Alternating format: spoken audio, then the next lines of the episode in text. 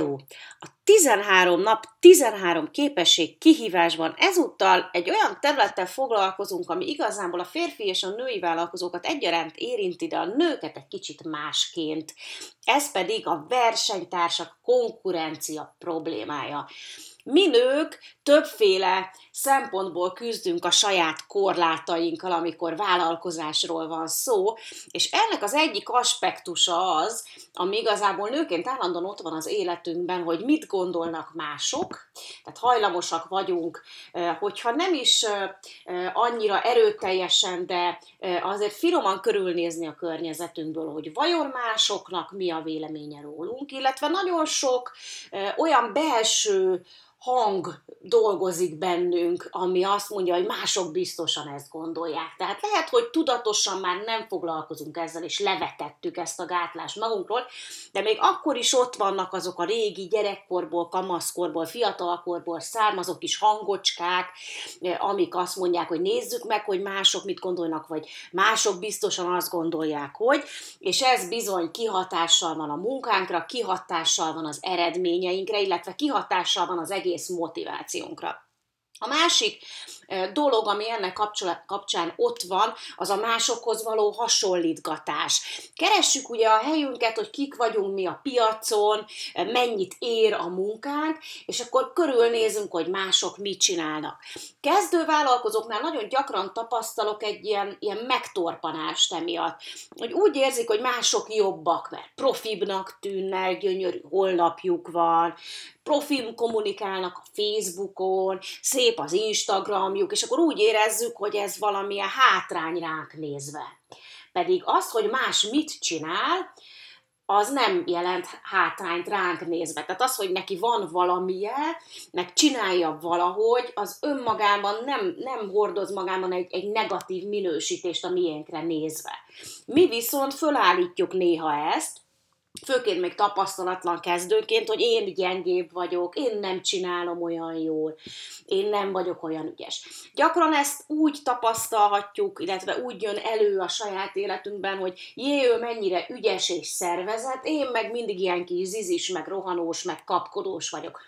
Miközben, hogyha bárkivel beszélek, tehát hogyha megkérdeznélek téged, meg megkérdezném őt is, ő is azt mondaná el saját magáról, hogy jaj, én olyan kapkodós vagyok, nekem olyan nehezen megy, én nem tudom rendben tartani a dolgokat, jaj, mindig vannak területek, amikről megfeledkezem, és, és ezt mindenki így érzi, hogy, hogy nem elég.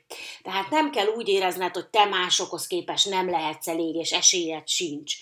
Aztán lehet az az érzésünk is a konkurenciával kapcsolatban, hogy hú, túl sokan vannak és milyen profik. Tehát amikor nem egy konkurensra vagy versenytárstól rettensz meg, hanem attól, hogy sok versenytársad van, és hogy az biztosan rossz.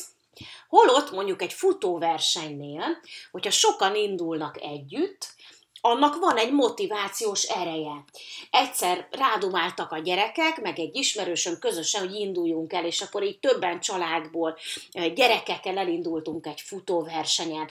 És én nem vagyok egy nagy futó, ráadásul különösen nem is készültem rá arra, hogy én most futóversenyen fogok indulni, és egy hihetetlen jó élmény volt az, hogy egyrészt simán végigcsináltuk, és azért tudtuk simán végigcsinálni, mert, mert ott volt egy tömeg, és ösztönösen az ember megy utánuk, húzza a tömeg, és a versenytársakkal is így van ez, hogyha sokan vannak, az egyrészt nem azt jelenti, hogy az egy rossz piac, és ott már nincsenek vevők, hanem az azt jelenti, hogy ha sokan vannak egy piacon, hogy az egy jó piac, és a ö, kínálat az keresletet is gerjeszt, tehát hogy fognak jönni még többen. Így terjednek el trendek, ugye Harry Ford adta ki az első autót, és ő volt az első a piacon.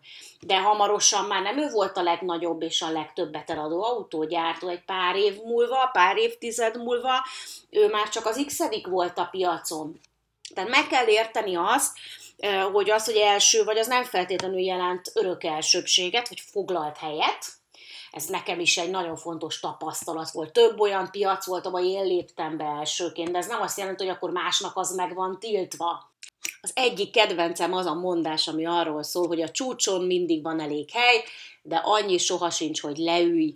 És itt pont erről van szó, hogy attól, hogy te vagy valahol az első, nem biztos, hogy bérelt helyed van, és hogy te leszel ott a legerősebb pár év múltán, amikor megjelennek a többiek is.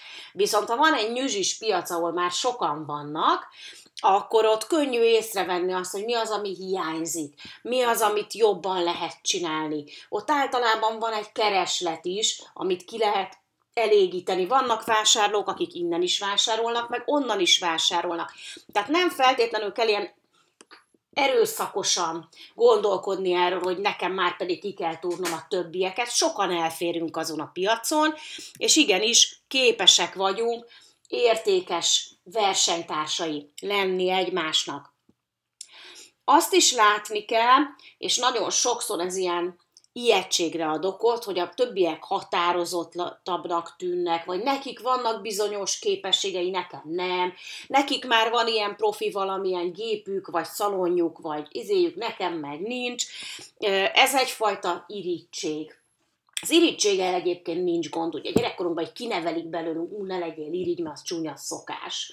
Az irítségre azt szoktam mondani, hogy minden tulajdonság, minden dolognak lehet jó, meg rossz oldala is.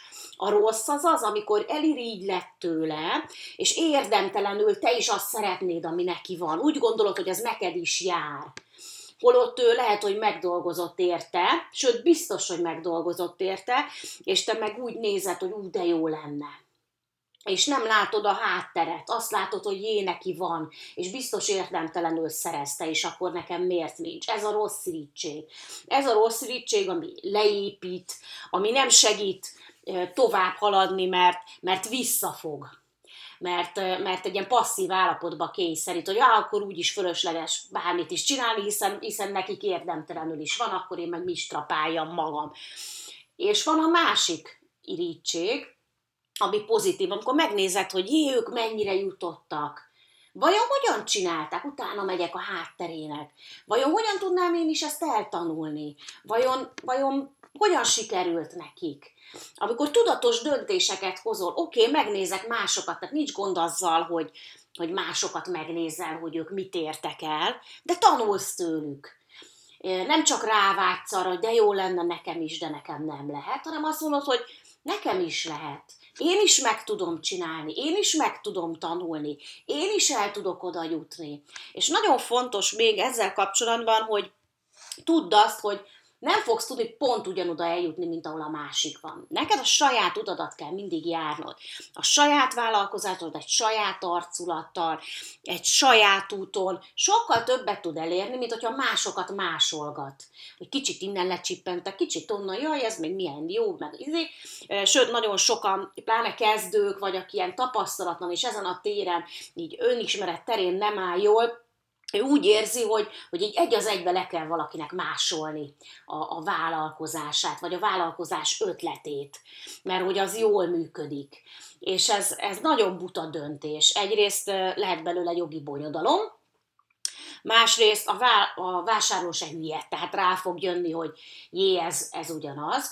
Olyan is volt egyébként, és láttam már erre példát, hogy két ilyen vállalkozás egész jól elérdegélt egymás mellett a piacon. Van egy olyan golf sportbolt uh, az Egyesült Királyságban, hogy onlinegolf.cu UK, és van egy olyan is, hogy golfonline.cu UK.